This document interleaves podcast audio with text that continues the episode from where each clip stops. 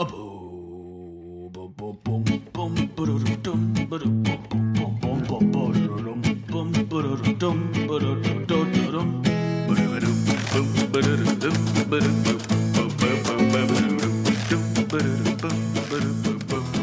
and welcome to another episode of Breaking Mayberry, the podcast that is now 100% AI generated. I'm one of your hosts, Martin Schneider. I'm your other host, 404, file not found. Hey, Marty, how's it going? Hello, Daniel. Hello, co host name. oh, we're done with this bit. We've now. had many adventures together. No, insert rapport here. oh god. What would happen if we fed uh, an AI like every script of every episode of the Andy Griffith show, do you think? It would kill itself. It would just commit grisly suicide. That's the Andy Griffith show is our defense against like a Skynet style uprising. It would Like- it would just do like the plot of American History X 15 times. if everything gets too bad, we need to like Independence Day style fly into the the home server and just upload a flash drive that has on repeat like 64 gigs of Andy and Opie housekeepers. It, it does a little like skull thing like in Independence Day.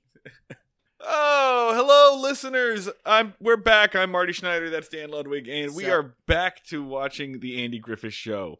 I, it's weird to say we're back. We didn't take a break this time. We did some mini series, uh, but we're we're returning to Mayberry for season five, uh, the last of the black and white seasons, the last of the Don, Don Knotts regular seasons. Yeah, this is the last season where it is like the Andy Griffith show that people like, and just turns into something that is universally despised, especially by people that like the Andy Griffith show. It's so bizarre. They I mean, like it's kind of like how we decided that there's only like seasons three through ten of The Simpsons, and that's Yeah. being generous. You know, uh, they've they've really like latched in on this part. So this is the last bit of it, and you know, just from this little bit that we've seen so far, it sucks. I mean, Not a fan. it's better. I think it's. Yeah. I think. I think this everything we've seen is like it's still you know it's still dog shit, but like it it definitely like they've figured stuff out and they actually are doing a television show now. And Yeah, we watched like four or five episodes together, and you know I didn't want to vomit blood, which is normally what happens if I watch eh, like season four. If I watch more than two episodes in a row, I was ready to like uh, like claw my eyes out. so it's it's improving. It's learning, much like an AI. Uh, before we get into this, though, I do want to do a little bit of uh, of housekeeping and some long overdue shout outs and things like this. First, people I want to shout out uh, are uh, the hosts of the podcast Surf Kings of Gotham, Kyle and Brady. Hey. Uh, Kyle and Brady, who said very nice things about us in their first episode. Surf Kings of Gotham is a podcast you can listen to with your ears. Um, that is about it's kind of what we do but they are taking on uh the 1960s batman sitcom. It's a sitcom. That's what they describe it as and they're correct. I will admit i was i was suspicious at first because it's like i don't know how you do something that we do for a subject that is a joke that doesn't take itself seriously but i think they figured it out. Uh, i think it's pretty much just basking in the stupidity of it. They're they're saying that they're kind of trying to like do our whole model of things. Uh, to which I say like, oh, oh, think you're so you want to come for the fucking throne, huh? Think you're a big man? Think you can do what we do, huh? Yeah, you want to take our format, going through old TV, riffing on it? we're the only ones who have think ever you can done hack that it? Think think you can do it better than us? Is that what you're saying? Yeah, big man. we're, Yeah? we're trying to be nice we're All trying- big tough guys. Dan, come on, yeah, Dan, come at us. Dan, come at us. Come Daniel, at us. Daniel. yeah, do it. What? We're What? trying to be What? nice to these people. I this is the, the highest compliment I can pay is is being threatened by you. All right, Surf Kings of Gotham. It's available wherever you get your podcast. Give them a listen. I'm really enjoying. It. I really like their latest episode where they just go in on how fucking stupid the Mad Hatter is. it's a stupid concept of, for a character. Even by like Batman standards, it's dumb. So I'm really, I'm really enjoying it. Give that a listen to Surf King to Gotham. Uh, the other shout, Take your shots, motherfuckers. the other shout out I want to give is somebody who uh, contacted us, contacted us recently on Twitter, uh, and that is a blog called Flaming Nose TV. And Flaming Nose Okay. TV, if you look at the website, it's just a, uh, I mean, it's like a WordPress blog about classic television and things, and, and newer t- TV too. Uh, and it's written, you know, fairly nicely. But they contacted us recently after listening to our episode about Barney's sidecar. Let me tell you, like, this is how you know Flaming Nose is a real one. Like, they listened to that episode, which is probably our most blatant cop hating episode, and also the episode where Mm. we pretended to be sponsored by a company that was called Smooth My Balls. Right? That was the Smooth My Balls episode. Never won't make me laugh. So Flaming Nose listened to that episode and was like, "Yeah, these guys," because like they he re- they reached out at us about why why do these fans think that Barney's kidding, uh, and now Flaming Nose is lis- is like going back and listening to all of our stuff, uh, and says, "I'm actually 68 years old."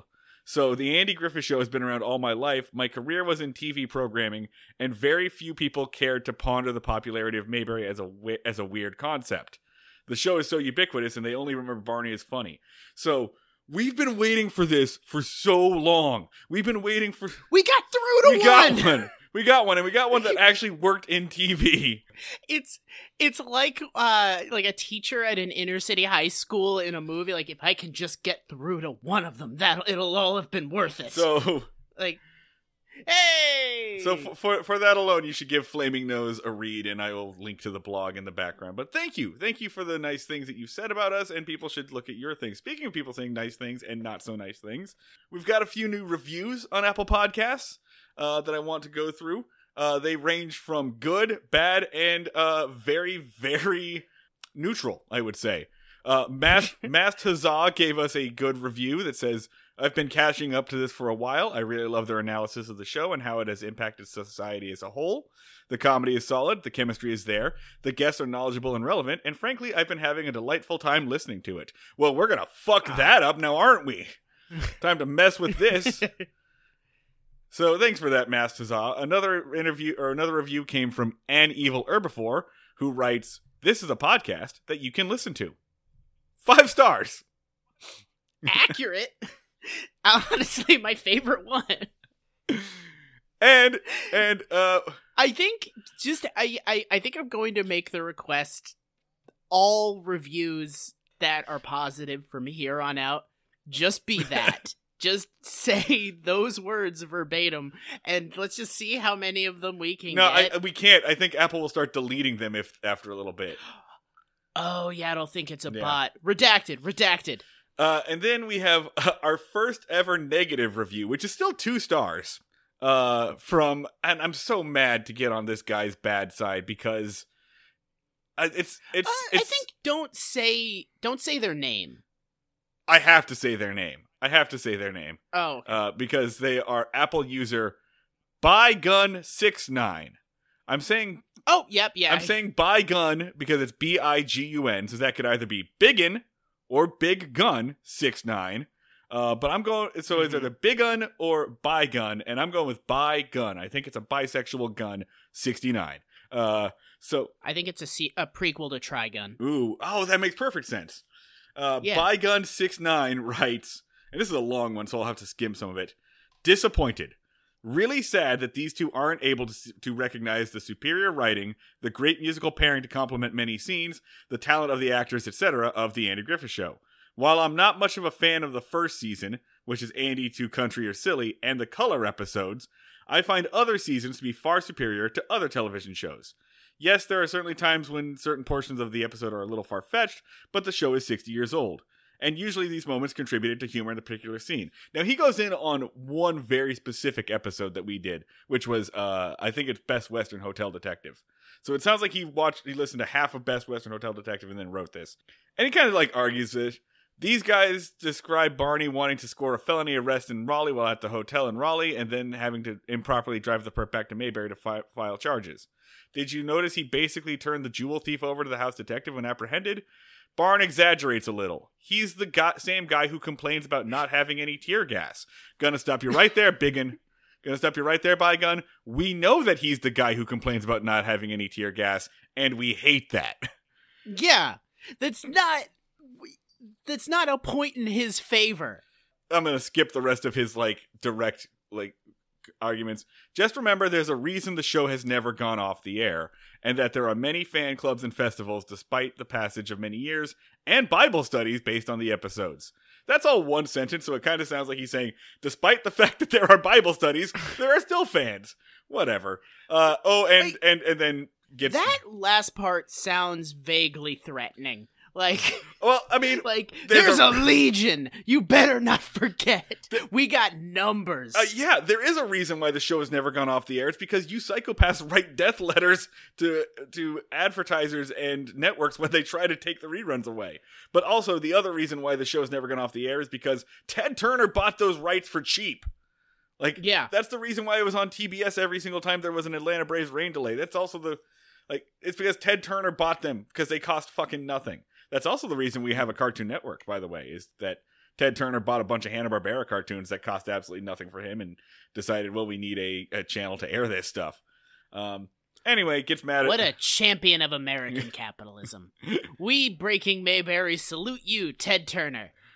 Uh, there's no such thing as a good billionaire, but if there was, I mean, Ted Turner seems, I don't know, like a chill dude at least. Benign. Relatively. then you know, Biggin doesn't like that we swear, and I know, man, we're sorry. Like our parents don't like it either. And then the last sentence is, to their credit, I did hear them acknowledge some of the scenes as funny, and I think that's why we got the two stars. But the other thing is, I went back and listened to the Hotel Detective episode. We gave that shit seven stars. We were so chill we, about we gave, that we one. gave that one a seven. We liked that episode. By the end of it, we were like, I'm fine with this. So Yeah, that was one of my favorite episodes. So there we go. Ran the gamut on responses uh, to us. Uh, check out Flaming Nose. Check out uh, Surf Kings. And I looked, by the way, and I can't find another review by Bygone. So he, he, they, he, he, almost Made- certainly he made He- him, made yeah. the account. I think that's Um, enough enough to go into uh, into the episodes. You got anything? That's that, that's enough jerking off. Let's get into the into the thick of it. All right, today we are uh, in season five. Uh, we're gonna probably do episodes one and two. Uh, the f- I, tradition dictates that the first episode of every season is always like an Opie episode. Every every season opens with an Opie one, uh, and today's is called Opie loves Helen. Directed by Aaron Ruben, written by Bob Ross, uh, and airs September 21st, 1964. Here is your one sentence summary from Wikipedia. Opie develops a crush on Helen and wants to buy a gift for her. If you don't remember who Helen is, that makes sense because she has the personality of a piece of styrofoam. But Mhm. Helen is Andy's girlfriend and Opie's teacher. So this is a crush on the teacher episode. By my count, this is the third Opie falls in love with an adult woman episode. The one time was Andy's previous girlfriend. Right. Uh, another time was Thelma Lou, uh, and this time is Helen Crump. Um, Helen Crump? and Helen Crump. um, and uh, this one I think is defined by the fact that um, Opie's Opie is aged, and the first time was like kid doesn't really understand what loving somebody is. The other one is like, oh, it's sweet. He doesn't know any better. Um, and this one is defined by the fact that Opie is vaguely horny. Um, Yeah. which makes yeah, it the so much worse because he's he what is he like 12 now the the closer he's probably 10 or 11 but the closer to puberty that ron howard gets the less cute that this whole thing is um, yeah let me it's really gnarly let me go ahead and say this though like whatever. We've we've done like cute like kid crush plot lines you know kid has a crush on a teacher plots are ubiquitous. We've seen a bajillion of them it's not that interesting. And this whole episode is not that interesting until one moment which made me scream that i was going insane. Like until Yeah. like the the resolution is so fucking weird and makes and this whole episode andy is a huge piece of shit. I watched it twice. The first time i was bored. The second time i was like paying acute attention to andy's behavior and i was like you are such a horrible parent.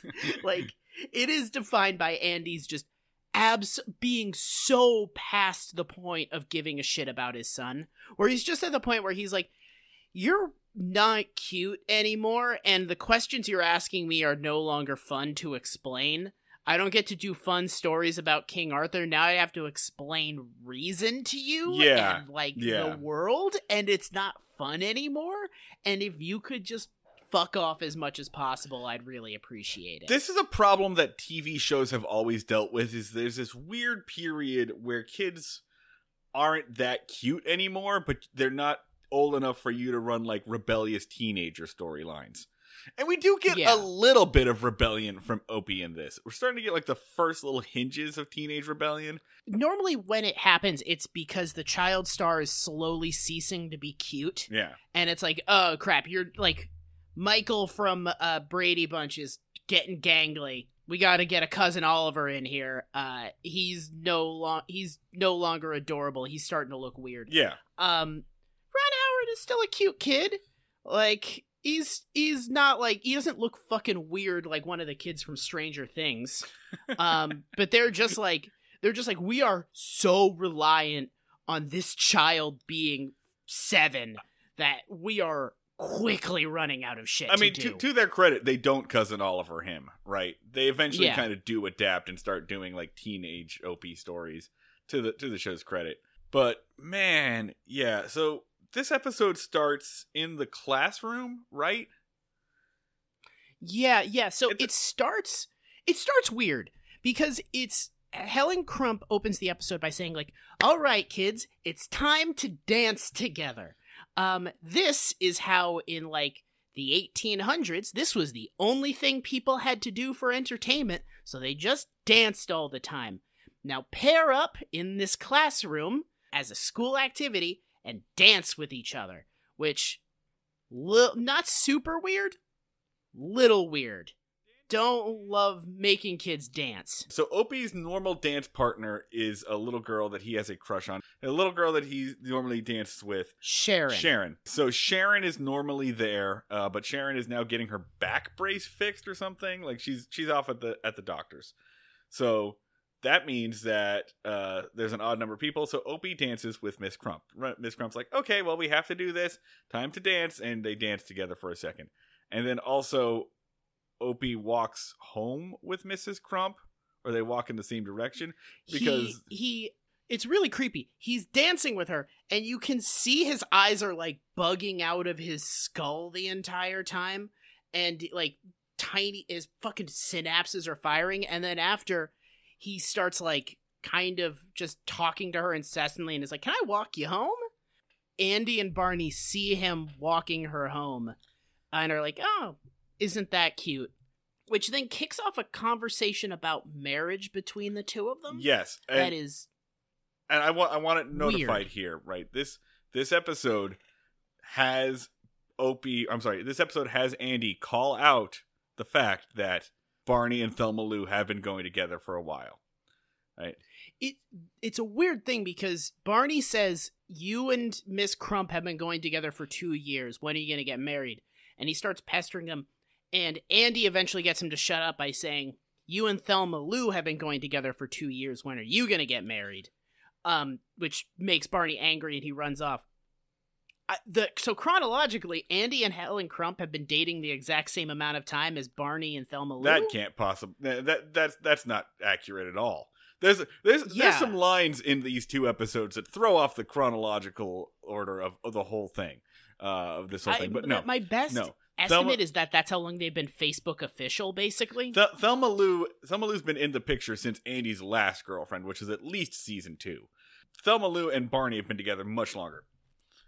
That's going to be relevant later. All right, just stay stick with us. I know that that sounds like a, a pedantic, petty detail, and it is. But let's just, Mhm. just follow us on this.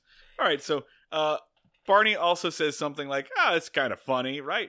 when we were growing up, we hated, uh, you know, kids hated our teacher. Remember what we did to our teacher? You know, when we put tacks in her chair and, uh, you know, threw erasers behind her back and boy, she sure was mean. I like that joke. I thought that was kind of funny. It's a good joke. Yeah. They talk about putting a snake in her drawer. Yeah, yeah. Uh, It's a good bit. So the next morning, Opie starts asking Andy, "Hey, what should I do if I like a girl? And what if that girl is older than me?"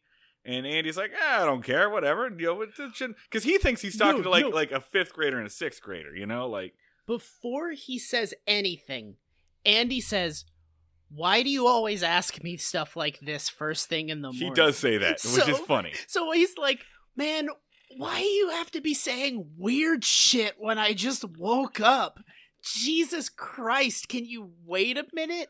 I'm still eating my breakfast. Can you stop being a little freak? I'm gonna, I'm gonna, I'm gonna say for all of the parents in our audience, like that seems perfectly normal to me. yeah. It's just it it's it's just point one of like, wow, he does not give a fuck anymore. But I think at this point, Because- Opie's got to be like, because I see you like 30 minutes a day, man. Like, Yeah. this is my one window. You're always hitting me with a broom to get out of whatever room you're in now. Oh, This is the only time I have you as a hostage. oh man! If only I had a mother figure around the house. If only there was a woman around here who's supposed to be my maternal figure who lives in this house that I could ask about anything. No Aunt Bee in this episode. Yeah. They don't let her out of the little clo- closet they keep her in. Uh, but anyway, Andy's I- advice is just like, I don't know, man. If you like her, yeah, go ask her to do something. Get her a gift or whatever. Just do a thing. I don't care. He specifically says, uh, you know, age age isn't really important, which is like, you sure you don't want to like put your back into this conversation a little bit? don't want to do any maybe, like- investigation. I don't know. To to slightly defend Andy, he has no reason to think that Opie knows anyone that isn't a child. You know?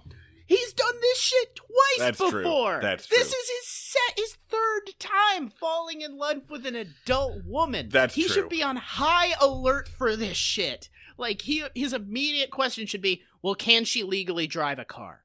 Uh, like he should he should be basically be like, "All right, time to pull out the checklist of questions about this woman. Uh, is she of voting age?" Am I currently in a long term relationship with her? Who was right, president when she was born? Yeah, he he should at this point have this conversation down to a fucking science.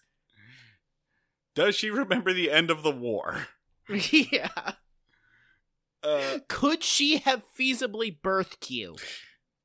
uh, Opie's now set out to buy a present for Miss Crump uh, to show her that he likes her.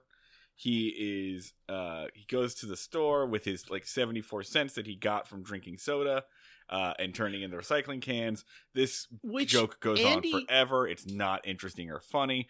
He Andy has a joke that's like a little mean spirited, which uh Opie says like, Can, "I'm gonna take out all my money to get her a present," and Andy says like, "Well, that's a big thing to do, but you know, she's gonna get it all anyway."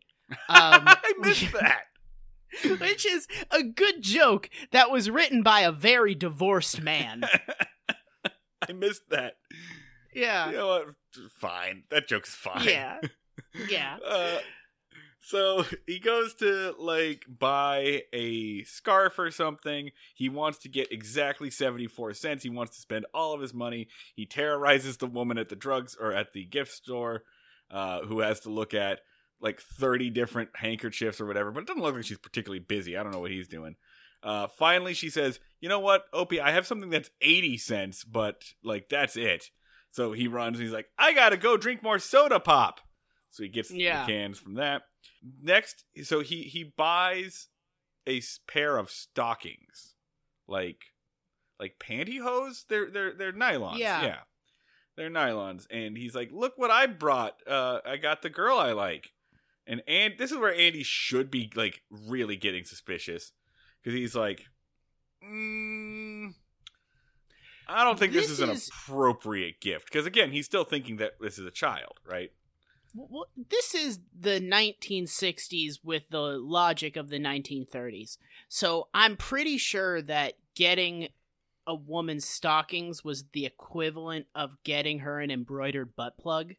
Um, I mean, again, like it's, it's I, I'm pretty sure that this is like a like this touches your flesh. okay, okay, but like to this day, right? Stockings are still called intimate apparel. That's that's the Yeah. the title that they are when you go and buy them at the store. So they are intimates. It's it's similar to buying. I, I mean, no, it, it is underwear, right? Those are things that you wear. Yeah. so yeah, he he he bought he bought underwear, which you know is inappropriate no matter what. It is inappropriate if he was buying underwear for another girl in his class. It's inappropriate no matter like it's. Eh, But, Okay. but but Andy doesn't say this is an inappropriate gift. He just kind of hems and haws. He's just like, ah, well, Oh. mm, says I don't think you should get that and you should return it and I don't really I'm not capable as a father of explaining this to you so just take my word for it pretty much verbatim yeah, yeah. um I I want to do like a, a a saved by the bell timeout thing okay, look at the camera. Andy should have fully uh like it, one something Andy should have uh should have thought of is that's if you are getting this for a girl, which I think you are, a young girl, that's a really gross thing to get her. Uh that will probably make uh her parents fist fight me in public. Um two, oh hey, I'm looking at these real fast. These are definitely sized for an adult woman. So I'm going to use my basic deductive reasoning to say not for uh unless she's tall as fuck, uh, unless she's a future WNBA player, not a child, adult woman, time to put the kibosh on it. Mm. And two, I would probably say like, all right, I'm going to take you back to the store. Let's store. go to the store right now. Let's go to the store, and then I'm gonna talk to the shopkeeper and say, "Why the fuck are you selling underwear to my child? Like, what is That's wrong true. with you, lady?" That's true. Like like what is the point of having the friendly shopkeepers in the small town that's every in each other's business? What is the point of that if not to prevent this from happening? Right? yeah, Like if, Like, if, if you're she- if you're gonna say that like it's a good thing that we live in a small town and everybody knows each other and everybody's up in each other's shit, what good are you? What good is any Yeah. of this if that woman doesn't get on the phone immediately with Andy and just be like, "Hey, listen, uh, your son just bought something weird." immediately the next scene should have been like the sound of the little bell ringing as you open a door with just Andy going like, "Hey, now guess who's here? You did you sell my uh my child underwear to give to a person? Did you do that, lady? Guess what? You're so under arrest right now. Fuck you." It's Like, not illegal she- to sell underwear. Yeah, but it's illegal to have coke. Because Yeah. Andy's Andy's capable of planting shit. He's done it for less. like he like and and her defense would be, "Well, I wanted your son to shut the fuck up. So I was willing to do pretty much anything at this point." At which point Uh, Andy would be like, "Okay, I understand, but still." Yeah, basi- everybody in town wants my son to shut the fuck up. Yeah, you think you're Like- you think you're the only person here who wants my son to shut up? he's been allowed. he's been a fucking megaphone since season one. Okay. Yeah. Yeah. No, we, we everybody is annoyed by my child. Nobody gives him underwear as a solution to that. Most just ta chase him out of the store. Just do that. He's a child. He's much weaker than you. Just get just tell him to leave. He has no resources to not do what you say. So that's the direction the show should have gone. And it should have ended with them in small claims court or some shit. uh, instead, we're treated to another fucking Juanita Beasley phone call. And just to be clear, this is like the third time it's happened. I'm not sure why we're surprised. We've mentioned five minutes ago that Barney is in a relationship with Thelma Lou, but here he is calling Juanita Beasley saying, "Hey, do you want to go to the drive-in movie and suck my dick?" Like Yeah, you, there's a, Again, there's a what- ranking. again, once again, you can listen to the, you can watch the episode if you think I'm exaggerating. Hmm. There's a ranking to how horny Juanita Be- Beasley calls are uh, on a scale from 1 to 10. And this one's a 10, baby. he is like, yeah, you won't be able to change out of your work uniform. Maybe I'll wear mine and we'll go to a drive in movie theater. It's dripping with horniness. So they're getting emboldened because they used to be like, all right, in this episode, he's with Thelma Lou, and in this episode, he's it's okay for him to to call Juanita Beasley, and never shall shall the two mix. We keep those episodes far away from each other. Um, and now they're just like, yeah, we're gonna do them in rapid succession, baby. He's cheating on her. In fact, we are going to make explicitly clear just how committed to each other they are. A lot, all the way. Definitely, ex- definitely to the point where this is cheating. Yeah, Um, because they were talking. They were talking about marriage like five minutes ago. and I've been I've been numbed to this over the course of four seasons, I think. And now having had a break, it shattered my brain Gross. to the point where I had to like Google this to make sure that I wasn't insane because I looked up Juanita Beasley and I went to the fandom net and I was like, they're gonna talk about how he is cheating on his girlfriend, and it's just like Juanita Beasley is a woman that Barney calls on the phone. He says romantic things to her and is frequently embarrassed. And I was like, no mention of him cheating on his girlfriend with her. And to the point where I was like, I have to Google Barney Fife, Juanita Beasley cheating. Um, and I found, like, first thing I found was a Reddit thread. There was no mention of it. There's like, there was like a Reddit thread and one article.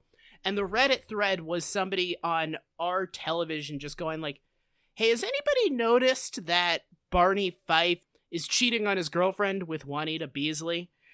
And all the answers are, "Man, Andy Griffith sure is a great show. A quality program." Haha, I'm just laughing thinking about the Andy Griffith show. Like nobody engages with it to the point where I think like uh if I walked if I if I walked up to a diehard fan of the Andy Griffith Show and I was like, Barney Fife was cheating on his girlfriend with Thelma Lou, they'd be like, "Oh yeah, no, it's uh, it's two thirty.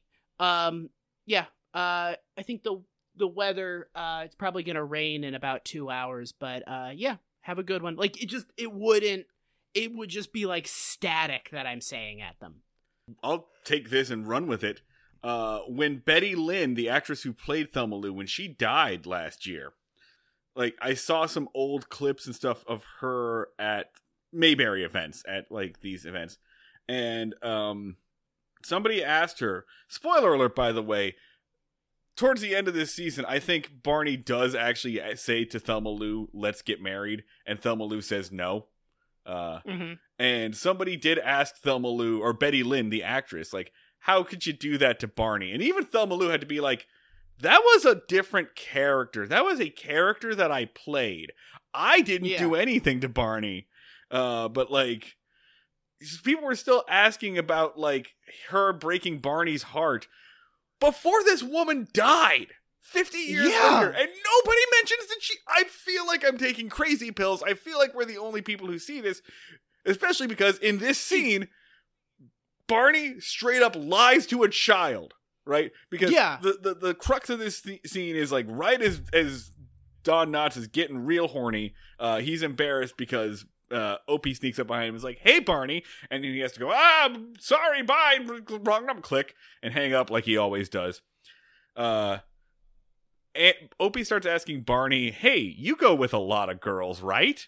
And Barney's like, Mhm. "Why would you say that? I don't know what you're talking about." But and because he's Barney, he has to brag, and he straight up says, "I make it a policy to only go with one girl at a time." And I'm like, "Do you mean to the movies?" I only Okay. go down the street with one girl at a time. This this whole shtick is pretty dumb, but basically, Barney teaches Opie to recite poetry, and they call Miss Crump. Uh, and Barney still doesn't know it's Miss Crump, but he like gives he Sierra knows it. He gives her poems to read over the uh, over the phone, and Miss Crump is uh, Helen says, "Hey, Opie, why don't you come over? I need to talk to you." the I do want to point out that Barney thinks that he is because he is using Opie as full on a human puppet.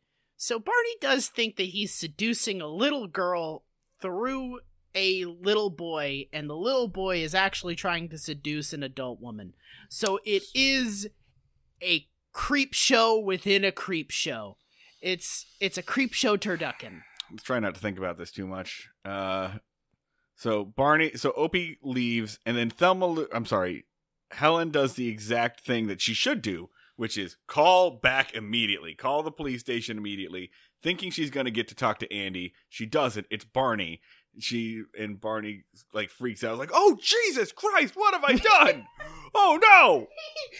he does i will i will give credit to both the character and the show he has a very realistic reaction Mhm. to what he did which is basically one realize that he has uh, done some sort of crime and that he has also been caught helping seduce a little girl Yeah. um so he's like basically he's staring down the barrel of Megan's law and he is having full body convulsions bordering on vomit. And that is when Andy comes in and Barney is just screaming. Just like, what is wrong with how did you not know this? What are you raising your kid to fucking do, man? What and- and I know that this happens like three times a week for Andy, but Andy still responds with, yeah. huh. All right. In fact, in fact, the scene even goes on way longer than it needs to because Barney yells, "You need to go! You need to go right now!" And Andy sits there like, "All right, you, will you cover my shift?" Yes, I'll cover your shift. Go! He, this character used to be a human man. He used to be a person that reacted to stimuli. And he, like, anything approximating a person would have thrown up and punched a wall in this situation because this is so fucked up. And instead, he's just like, well, you know, uh, you win some, you lose some. Uh, yeah, it's just how That doesn't apply here. yeah. Well, you know, sometimes you gotta shit or get off the pot. You know how it is. It's just These uh, metaphors don't make no. any sense, Andy. This is not this is not relevant to the situation. Que sera, sera, c'est la vie. You know how it is. We just, uh, you know, the wheels, uh, the wheels keep on turning. Just, uh, easy come, easy go. Your Um, son is Your son is trying to fuck your your son is trying girlfriend. fuck your girlfriend. All right, I think I'm. Uh, I'm gonna think. I'm think I'm gonna hit the restaurant for lunch before I go. Do you want anything? You need to do anything. like even Barney is, is on board at this point. Like so Uh, like, you could a, a crazed madman could like break into town, hold a knife to the throat of Aunt Bee, and be like, "I'll slit her throat right now," and Aunt Bee like, "Well, you know, what happens happens, and you know, sunrise, sunset." I ran out of things. to yeah, say. I'm, I, I'm like you, you're stretching this out a little bit, man. Uh, No, that was him. That was him running out of things to say. So next scene, we're at um we're at Miss Crump's house and she's telling Opie, Hey, listen, I can't accept this gift. This is not appropriate. Andy comes through the door and they all sit down together, and Andy's like, and here's the thing. Andy doesn't resolve this problem by saying, like, hey, you're a kid, this is an adult. I know that this is hard, whatever. Andy doesn't like explain ages, doesn't explain the difference between an adult or whatever. Uh, what he does say, and this is verbatim, is Miss Crump is a little bit closer to my age, which is she?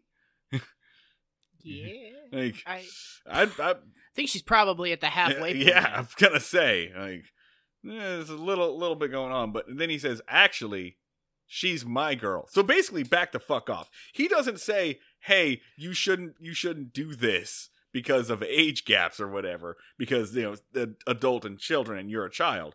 Uh, he says, no, this is my woman. Get your own. He specifically says, "So in a way, you're sort of on my territory Yes, here." yeah. I, I, I, So- okay, never, I've I've got the exact quote from the ultra reliable Mayberry wiki. The truth of the matter is, Miss Crump is a little more in line with my age, debatable, As a matter of fact, she's my girl. You're kind of stepping into my territory. That's right, she's my girl, like Sharon McCall was your girl. So Andy's Andy's way to resolve this situation, rather than explain literally anything about the world, is to basically say, "Hey, bitch, you're on my turf, and I don't particularly care. I have to say, But Miss Miss off." Crump is just staring off into the distance, wondering how this became her life the entire time. Her her eyes are Miss dead and Crump- expressionless. Miss Crump tries to bail. She says, Well, I have some things I should probably take care of. And Andy goes, No, sit down. and she's like, Really? I have to? Because I hate every second of this. And I would rather be anywhere else in the world. And and, and Um, the lesson Opie takes from this is like, well, you know what? If if it's your girl, I won't do anything. Like I won't do anything to break this up. And Andy's like, gee, thanks. Opie says, did that mean you and Miss Crump might get married someday? Again, Miss Crump is reaction li- list to this. Andy says, I don't know, we might. And then Opie says, everybody grab a fucking drink if you got one. Opie says, G-Paw, that's swell. As long as she's in the family, I don't care if she's my wife or my mother. Big laugh. Ugh. To which I Andy and Crump just look dead eyed at him and they're just like, This is an adequate resolution to the situation. Basically, Opie is just like, I am so desperate for a second parental figure in here that I will take whatever I can get, including confusing feelings for the rest of my life. Fuck it. Um, like he's just like I, I let's get sure man lock it down. Let's get her in here. Let's get her at the breakfast table. I don't give a fuck. Let's get a warm body in this house because you are eating shit as a parent and i am rudderless. Andy's andy reacts to this very complicated situation. Like like uh, like a, a lion? Like one of those like older lions that are just like i don't care. Get out of my territory. She's my mate. He basically like pisses all over her living room. And it's just like i've marked my territory. This is mine. You may not enter it young man. Like and he does it with that level of energy. He's just like get out of here don't try to fuck her. I'm fucking her. You can't fuck her. Go. I'm done.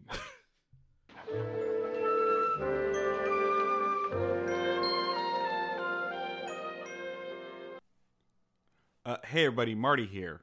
We're about to talk about the show MILF Manor and briefly touch on how our society is getting oddly chill and maybe a little obsessed with themes of incest.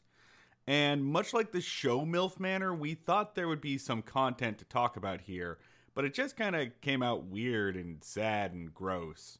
So if you'd rather not hear all of that, you might want to skip the next 11 minutes? We talk about this for 11 fucking minutes? Are you kidding me? Oh, Jesus Christ. Fuck us.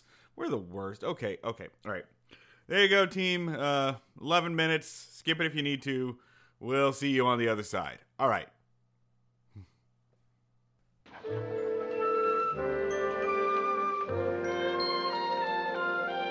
So, two weeks ago, a television show premiered on TLC.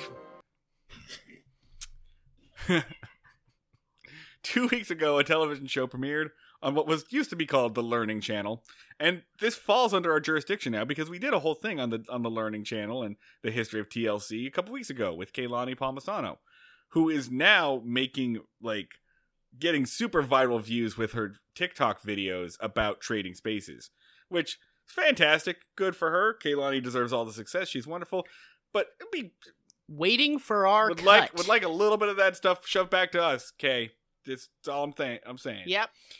Anytime Anytime. you want to bounce a couple of royalty checks our way. we we need to get like forty percent of that viral of those viral views. Forty percent would be a ridiculous. We need to get. We'll take We need 10. to get We'll five percent of those viral views.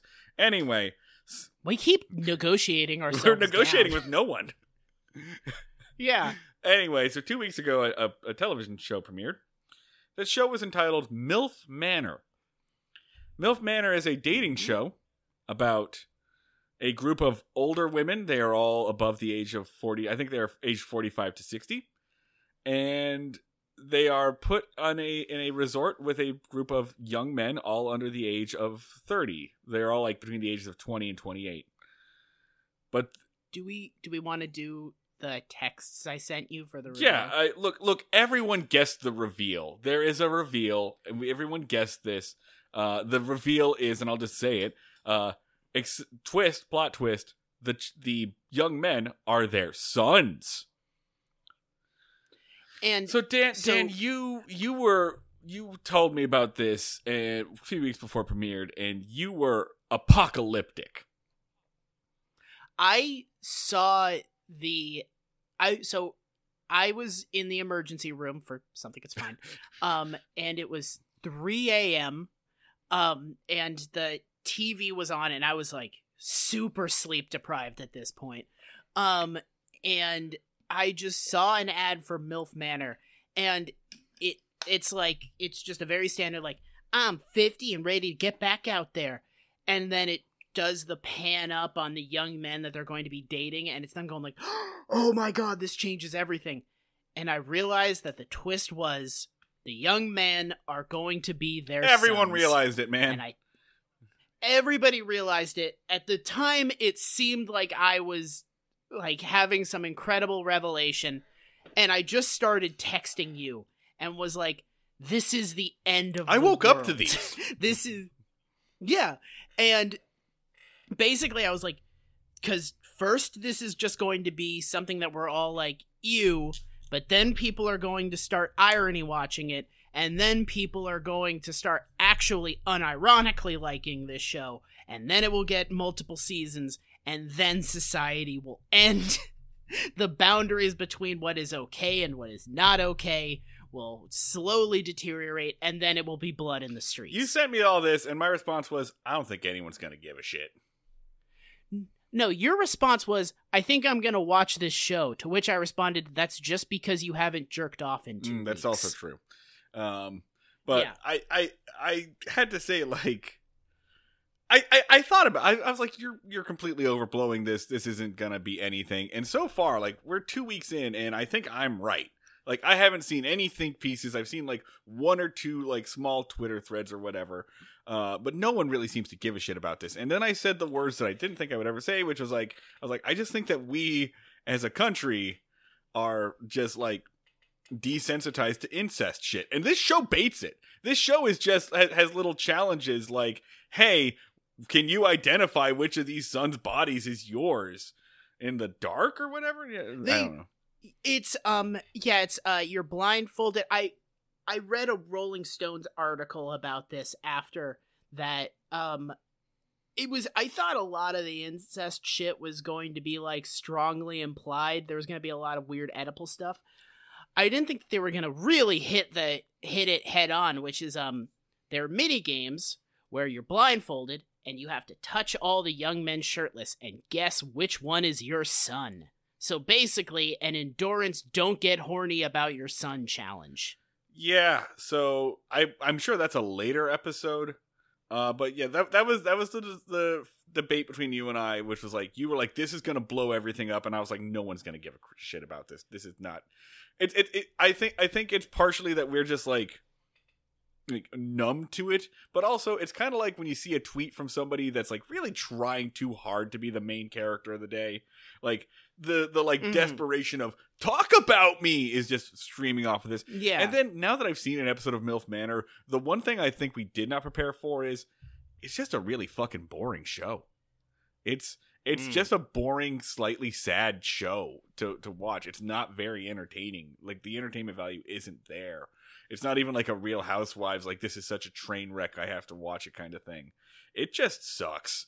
Um but between that premiering and this episode of Andy Griffith's show. Just like all of this is apparently ruminating in my head. Plus, I went on, you know, any porn site, and that's all porn is now. Like, all porn is Mhm. just like, I'm your stepmom, and this isn't okay. Wink, wink kind of bullshit. Anyway, I had like a memory unlocked from deep in my psyche. And the reason Which you told me about this, and I suggested that maybe you should go to No, no, the- therapy. but you didn't tell me what it was this this specifically. this unlocked a memory for me, and the reason I'm saying it on the podcast and not in therapy is because this is a fucked up thing that I witnessed, but not a fucked up thing that I was a party to. So, Mhm. um, this happened when I was in maybe fifth or sixth grade. And I know at least two of our listeners went to the same school that I did, so I'm hoping they can corroborate my story here. But I would have no reason to make this up. There was a pep rally, and I want to be clear fifth or sixth grade, children. So there was a pep rally at, at my like junior high that um the kids were going to like the basketball team was going to some big uh basketball tournament and they were doing really well and they were going to travel for it or something. I don't know if they were doing doing well, but they were going to a tournament. So we were having a pep rally to send them all off. And they got the 5th grade or the, I'm sorry, they got the basketball team out there in their uniforms. And this was like one of the activities, you know, our school does schools do stupid pep rally activities. Oh, you're the face you're making is amazing. It's going to get worse. I think I, I think I've heard this story before. I don't. I don't know if it's. I ha- you, I ha- tell so I haven't told this story before, but I have no doubt this has happened in more than one school.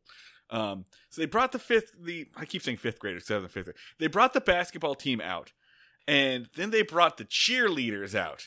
And again, gotta remind you, Mhm. children. And they gave them a giant piece of Twizzlers rope, like a long Twizzler. And they said, "We're gonna Lady and the Tramp this stuff." And they gave it to the one end to the cheerleader and one end to the basketball player. And the the, boys got to see the cheerleader that they were going to Lady and the Tramp that's in the middle with in the gym in front of everybody. I ha- I cannot stress, stress enough that this was a school Yeah. Sanctioned event. Ugh. And so but the but then the the the basketball players got blindfolded and as they were you know nibbling through to the other end the cheerleaders swapped out with the basketball player's mom so at the very end instead of kissing the cheerleader which again is a child they were kissing their mom right on the lips in front of everybody Mm-hmm. this is a school sanctioned activity. Anyway, we don't wade too much into this, but I guarantee you Uh, somebody involved somebody involved in that story, whether it's the child, the parent, the fucking school board that had to to sign off on this, the principal. I guarantee you at least one of those people now believes that all queer teachers are grooming and indoctrinating children into sick pedophilia perversion.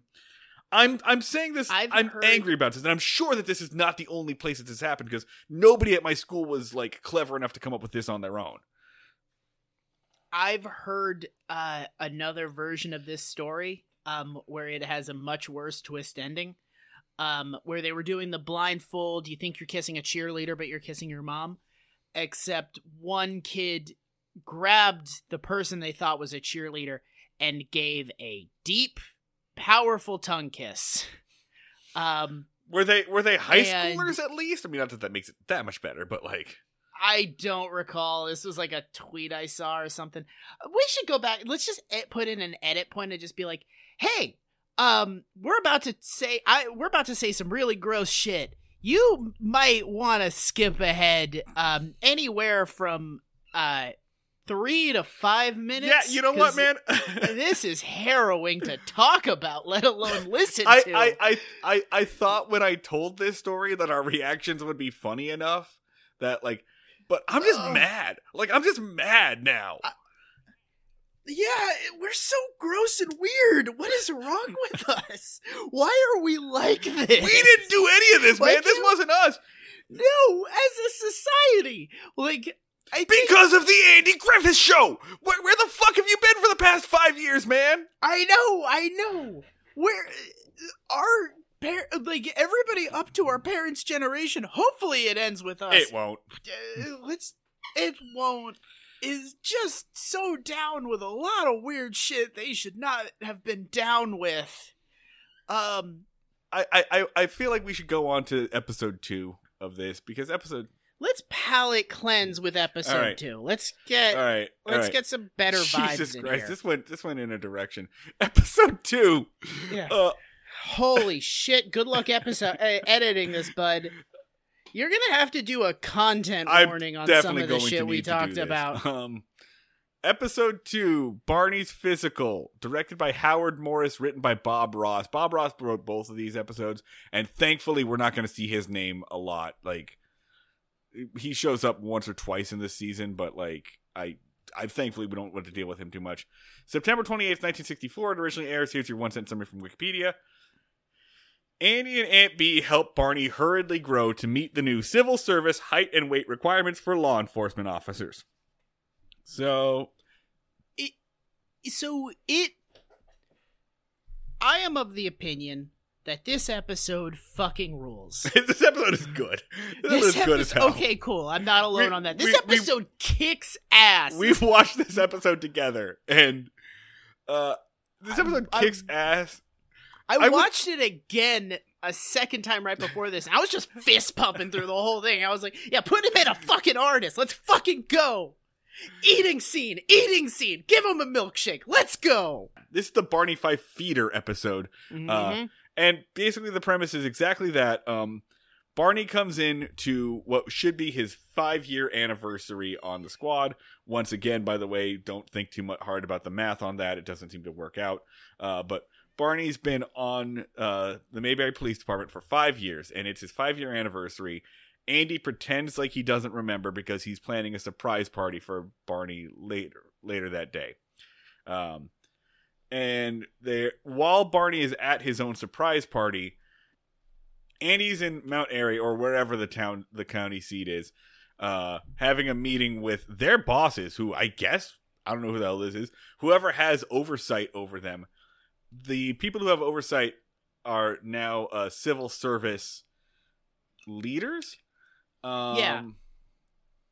They're folding them into the civil service portion of the government. I don't know if they were local. I guess they're now state employees, um, rather than municipal. Um, Yeah. so the the surprise party aspect um i had a question i wanted to raise so the first scene is barney being sad because he thinks that andy hasn't remembered this big important anniversary to him and then eventually eh, they're doing this because he's gonna get a fun surprise party that's not really a surprise part marty do you think that surprise parties suck or what's your opinion on a surprise party Yeah. p- Surprise parties suck. Surprise parties. surprise parties suck. I've had one, and it was a very lovely gesture by all my friends, but I was sad for like a whole day because I thought everybody had forgotten my birthday, and then I was happy for like three hours. Um, I kind of would have just rather have known that my friends were organizing a party for me. That would have made me happy the whole day. But like. A surprise party is kind of predicated on you being bummed out for a while. Yeah. And that's what happens here. That's what happens here. yeah. It- like Barney's very upset that like his friend forgot their anniversary, basically. Uh, and wounded. actually- D- yeah, wounded. wounded in a way I was sympathetic to. Yeah, part surprise parties are garbage. Surprise. Yeah, they suck ass. there- yeah. Uh, the, the whole deal is I have to pretend to not to not be your friend in order to do something nice for you. So Yeah, it's a logistical nightmare that is yeah, like it's it's a pa- pain in the ass to plan. Um it pre- it requires you to really bum out your friend. Um and like ultimately it's all like all the effort that goes into making a surprise party happen could just be go into giving your friend a nice day. It's yeah, like I, I mean, the the only way that it really works is if you do it like the day before their birthday or whatever, right? yeah. Like Yeah. Honestly, the thing that's good about this episode is wacky shit happens. They do get off the wall, but it all comes from like a genuine human situation. yeah, yeah. Like, so the, the the situation is this: there are new requirements from the state. Let's just say the state uh, for law enforcement officers. Uh, the law, the requirements come from the state, who is saying basically like, we wrapped you up in civil service because too many people were handing out deputy stars for no reason. Like we were had too many people getting deputized. You know, like uh, I don't. this. I don't know, like uh, a gas station attendant who has the mind of a child somehow Yeah. got a uh, somehow got a star and a gun. I don't know how that happened. Yeah. Too many people that are wildly unqualified to do uh, police work are getting the jobs. And Andy was like, well, except my guy, right? You're not talking about him. I. I can't wait to hear about all those other skinny, weak dudes that are incapable of doing their jobs. Oh man, They- I Says here you've to- got a barber who's had multiple strokes on your payroll. well, so tell me about this uh, guy on your uh, payroll who has been beaten up by 16 criminals, um, who is easily overpowered and frequently has his gun taken away from him. I thought you were gonna say. BMI? I thought you were gonna say beaten up by six year olds, which is also correct. What has also happened. Yeah. Um, six year olds, I think an old lady at one point, maybe a dog. Um, it, it just the frailest man who is incapable of doing almost anything with his body. So anyway, the new the new requirements uh require deputies to be five foot eight and like a hundred and like fifty pounds or something 50, 160 I don't know. The point is uh not Don Knotts, right? Yeah. So uh Andy's comes back in the middle of the party where like everybody's really cheering for Barney and he just got like a like a watch. They just bought him a watch and they engraved it with the number five for five years on the job and they're having a big party and Andy comes in he's like, Hey man, you should have another slice of that cake. Yeah. No, seriously, dude, have another slice of cake. Yeah. Hmm. Um so they get right I thought when we watched this that he was going to dance around it for a really long time. No, and this then, this like, episode this episode moves at a clip. like- another any other Andy Griffith episode, Andy would have tried to fatten him up while not telling him what was happening the entire time Yeah. to spare his feelings.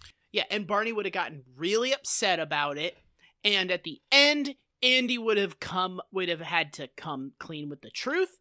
Barney would have gotten upset, but then they would come up with some last minute uh hijink that got them through. That's Uh, what I was bracing for. And to be they clear, they do solve the problem with some last minute hijink, but but, But- it- it- it's a better it's a better way to get there when Barney knows the whole time because they they go right to it. They don't dance around it. Uh, the next scene is you know them alone, and Andy's like, "Hey man, I gotta tell you some shit." And he passes, and the way they do this is nice. He passes the the document to Barney, and Barney reads it silently and then responds. And like we've seen Barney throw a fit numerous times, like I'm quitting the force or it's over for me. This is the only time when it has ever felt like it mattered, right? It- like the the, the emotion runs here. I get it. it's a real problem um that would actually be a tough situation to be in and barney's barney's reaction is completely realistic and human he And goes justified. it's That's- justified he's like i have proven that i'm good at my job no you haven't but in this situation let's pretend you are yeah. I'm proven I'm good at my job. I'm trusted in the community. I've given five years of my life to this. And he goes like, you know what? I'm gonna try to like cope with this and say that I'm better off and maybe I'll and I'll be fine when I move on. And it's like a real reaction that an actual human being would have. It's not fuck it's not annoying in any way. And what Andy like them proposes is basically like we're going to figure out some harebrained scheme to get you to keep your job. And then the middle part of the episode is just antics ensue. Scheme. it's- Scheme. Aunt Aunt Bee runs in like like when when Aunt Bee hears the news, she delivers. Frances Bavier delivers this line so great. She's like, "F- "Only five or six pounds away. I could fatten him up. I could do that so easy. I could do it over a weekend. Tag me in, coach. Tag me in. I've been preparing for this my entire life. This is my, My only job on this show." I have never been more qualified to do a single task in my entire life. This is the reason I was born. Do you understand? This is my destiny. Let's go. I haven't been useful to this show in three fucking seasons.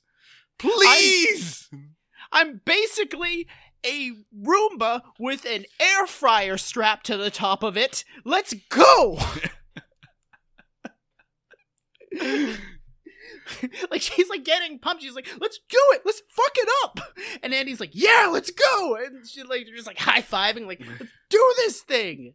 So they got the weight requirement there, but the problem is he's still like half, like what, six inches short or whatever. Not six. He's inches. half an inch too. Short. He's short. half an inch too short. Thank you. Uh, so then they go to um a quack. Well- they call in they call in a crazy doctor with a random contraption that is quite clearly just a jockstrap hanging from a pole. Yeah. And basically the theory is um somebody had to use this device to clear out an issue with the neck. They had like a pinched vertebrae or something. Um but after it happened, he was he was slightly taller because, you know, his spine had been stretched out from being suspended from his head for like several hours a day. So they're like, we're going to put you in this contraption for four hours each day. You're going to hang from your head, and that will hopefully make you half an inch taller.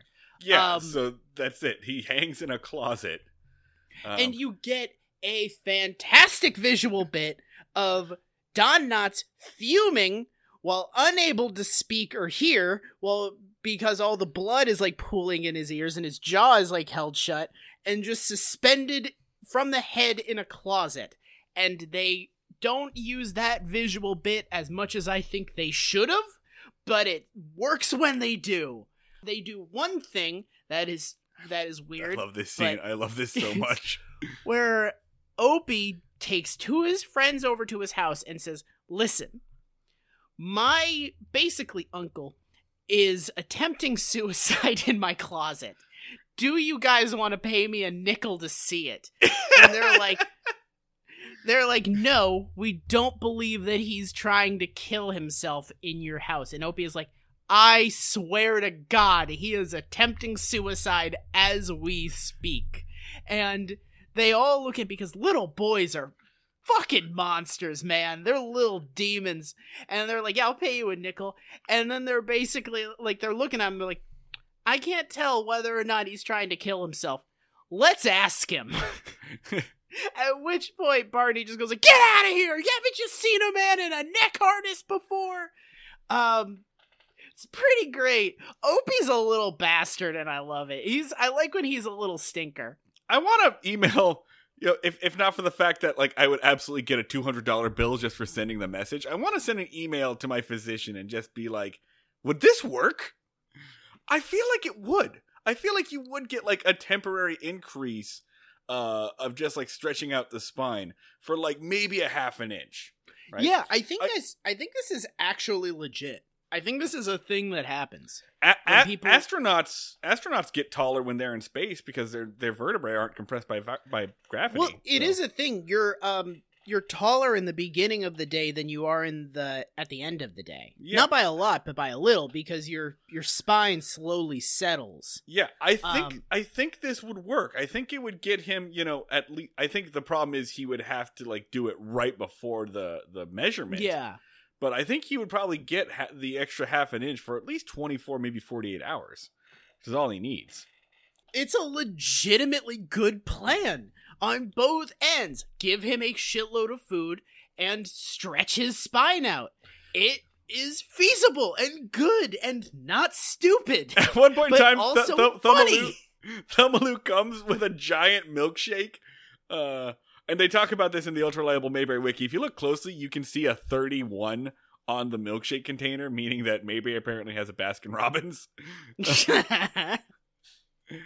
Uh, so she like she like gives him a milkshake with a straw that he kind of sips there through the uh through the harness.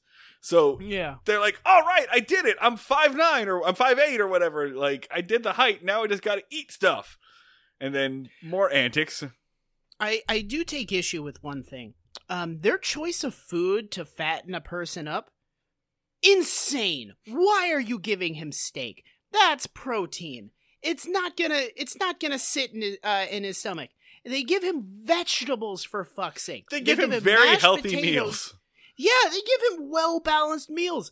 Cake. Just give him cake after cake, empty carbs that will sit there, sugars. He rice, should just rice. He should, eating he, sh- he should he should just be eating bowls of white rice. Like bowls of rice, bread, lots of bread, and then just an entire, just not even pie, cake. Like I was kind of like, Well, they don't want to give him wa- diabetes, Dan. like, It's only for a week. I was I was kind of mad watching this because I was like, I would fucking love to have to gain to have no choice but to gain 10 pounds and have to uh, it's against my will. I wish I didn't have to do this. Eat nothing but dessert for an entire goddamn week. it's like, Like- it's like the first job that an actor takes after their Marvel movie. It's like, Yeah. hell yeah, no, give me all of that. Like, I'm pretty sure that Christian Bale, who has done irreparable damage to his body with all of his transformations, but I'm sure Mhm. Christian Bale is sometimes just like, please give me a role as a fat guy. Please give me a fat guy role. I just, I just, I need this. I have been I have been trying to lose COVID weight before my wedding for the last two goddamn years, and I the this is I this is basically a dream I think I've had sometimes. Where I'm just like, just somebody is like, eat, get significantly fatter within a short period of time, or I'm gonna shoot you. Every time I saw a healthy option on there, I wanted to throw something. Antic that they get into to delay the eating, I didn't think was as funny. He just gets No. the hiccups. He eats so much so fast, he develops the hiccups. And then he's like, And I can't really eat anymore with the hiccups. You can eat with the hiccups. you can eat with the hiccups. I do it frequently, and they act like it's actually a serious problem. Like at one point, he goes like, "Excuse me, Aunt Bee, I'm so sorry to offend," and she's like, "It's all right. It's all right. You know these things happen." Like he like like he just ripped a giant fart. Um, no, I, I the thing I would have done instead is he hits a wall in how much weight he can gain, and they just keep feeding him and feeding him and feeding him, but he can't get the last pound, which ultimately culminates in Aunt Bee like shaking him and just be like, "Gain weight, you son of a bitch!" Like, you can you just, can easily get one or two pounds just with water. Like yeah, like it should have been that his metabolism is burning the food off faster than she can put it on, and Aunt Bee gets a scene to freak the fuck out and just like starts like shoving fried chicken into his face. that would have been funny if like if like the doctor examined him and was just like medically Don Knotts cannot gain weight. This is why he looks like this. Like, yeah, that would have been no, funny. That, that would have been great if like because yeah, Frances Bavier would have gotten a scene to like to go nuts in. Um, but instead they do he gets the hiccup so he can't eat anymore. Um, so that's the wall they use, which is I mean, not bad. It's just weird. It's it it kind of feels like they couldn't think of a, an impediment at that stage, but ultimately it doesn't. It, it they do it so that they have to come up with a harebrained scheme in the eleventh hour, yeah. which is Pretty good. I like this. I like this harebrained scheme. it's fun. Um, so he he has to wear his official uniform during the weigh-in, which includes a whistle and his uniform and a chain for his dog tag. Um, and they find the loophole that they put a very big, heavy, thick chain on to hold the dog tag up and put it under his uniform. So they cheat. Uh, Yeah, they cheat. on a technicality, They they, that- they they it's basically like he's wearing a weighted vest, but yeah, they they cheat. They they cheat and i don't and they do it on a technicality but i'm just kind of like they would have fired you if they'd figured that out. You could have just put a bunch of weights in his pockets. But whatever man No, no, no, no, no, no. Like they they would have had him empty the pocket. Like it had to be the chain. It had to be the chain Yeah. because chain is is the issue that they would, you know, just using their own rules against him. I'm fine with it. I'm fine. it's so no it's so good It's very it's good. such a great sight ba- sight gag to have him take a very heavy chain off of his neck after yeah, he says, "Man, Um, it's amazing what a thick chain you need to hold up these little tags." it's funny. Yeah.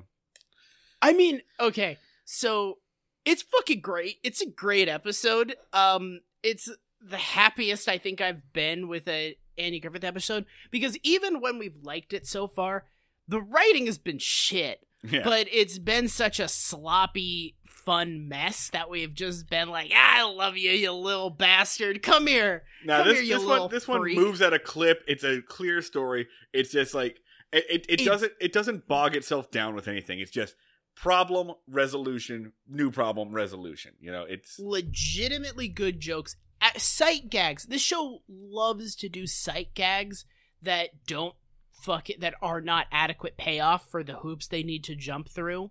They always do like, oh, we're gonna do uh Don Knotts dressed as a donkey, so we uh, that'll be funny for four seconds. So we had to do a bunch of dumb bullshit. Him in the harness, Don Knotts looks funny as fuck in that.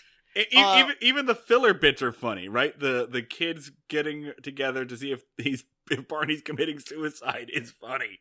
The oh, oh, they're really relying on Don Knotts' abilities as a physical actor here, which he crushes. They Don Knotts pretending to be too full to eat is really great.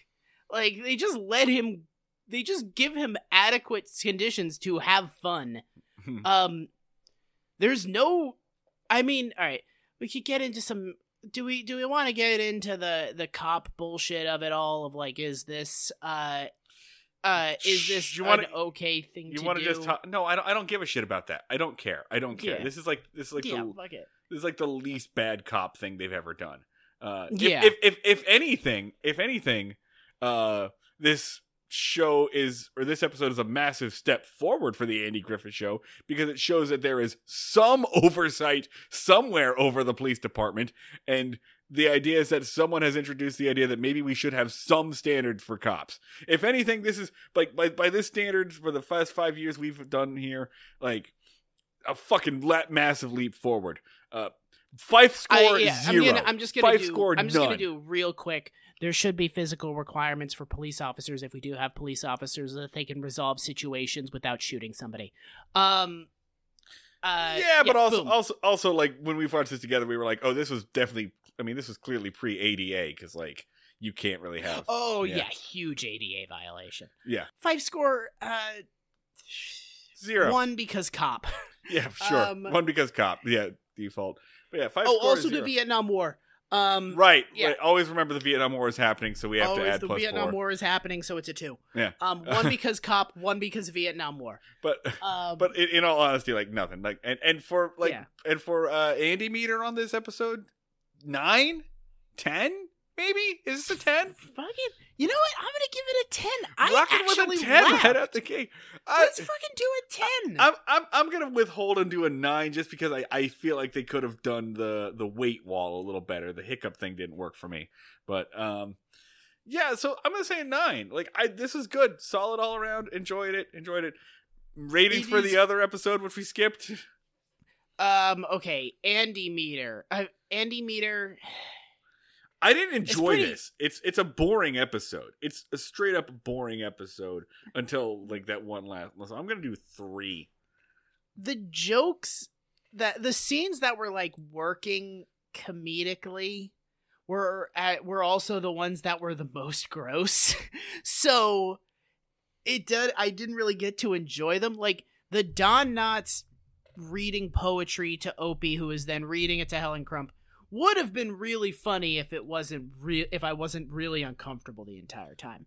So and other than that, like dramatically, Andy as a character and an actor is just so neutral Nothing. and boring Like no that it just disarms the entire thing. There's a clear like line between episode 1 and episode 2 where Andy Griffith seems to actually give a shit yes yeah. about the episode that he's in. So, I'm going to put it at like a fucking 1. yeah Um yeah. This Barney meter, what do you think?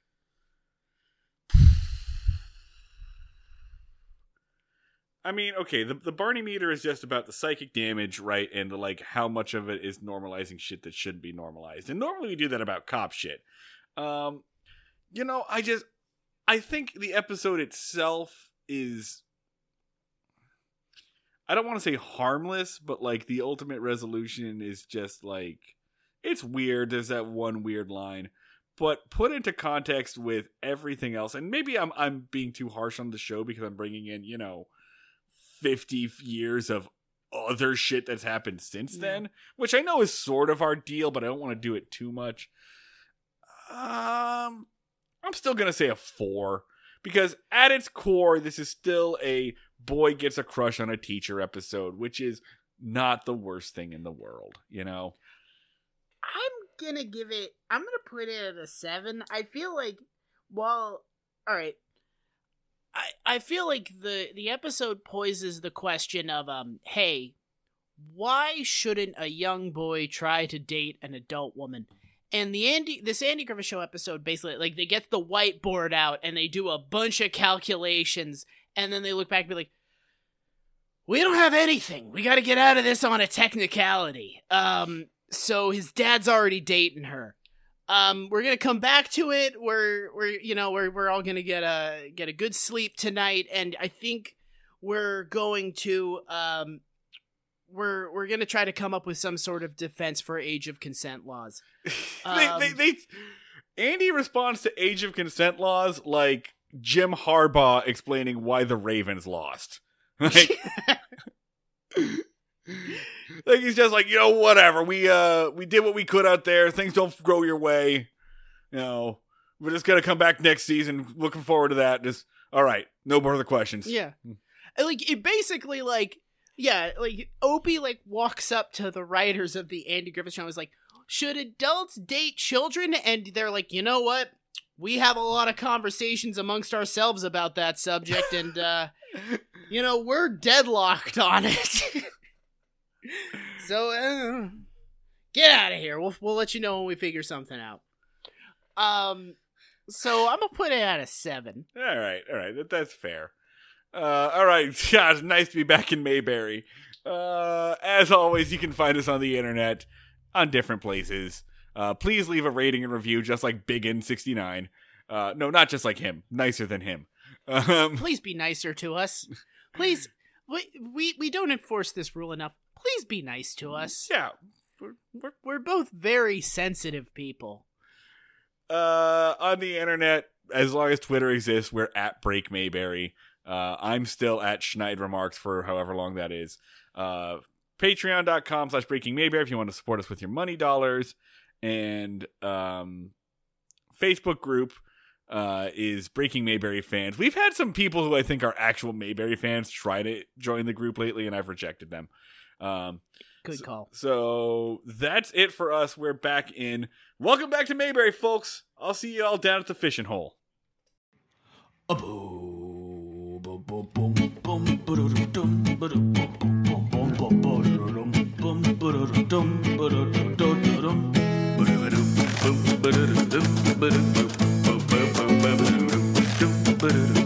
boom.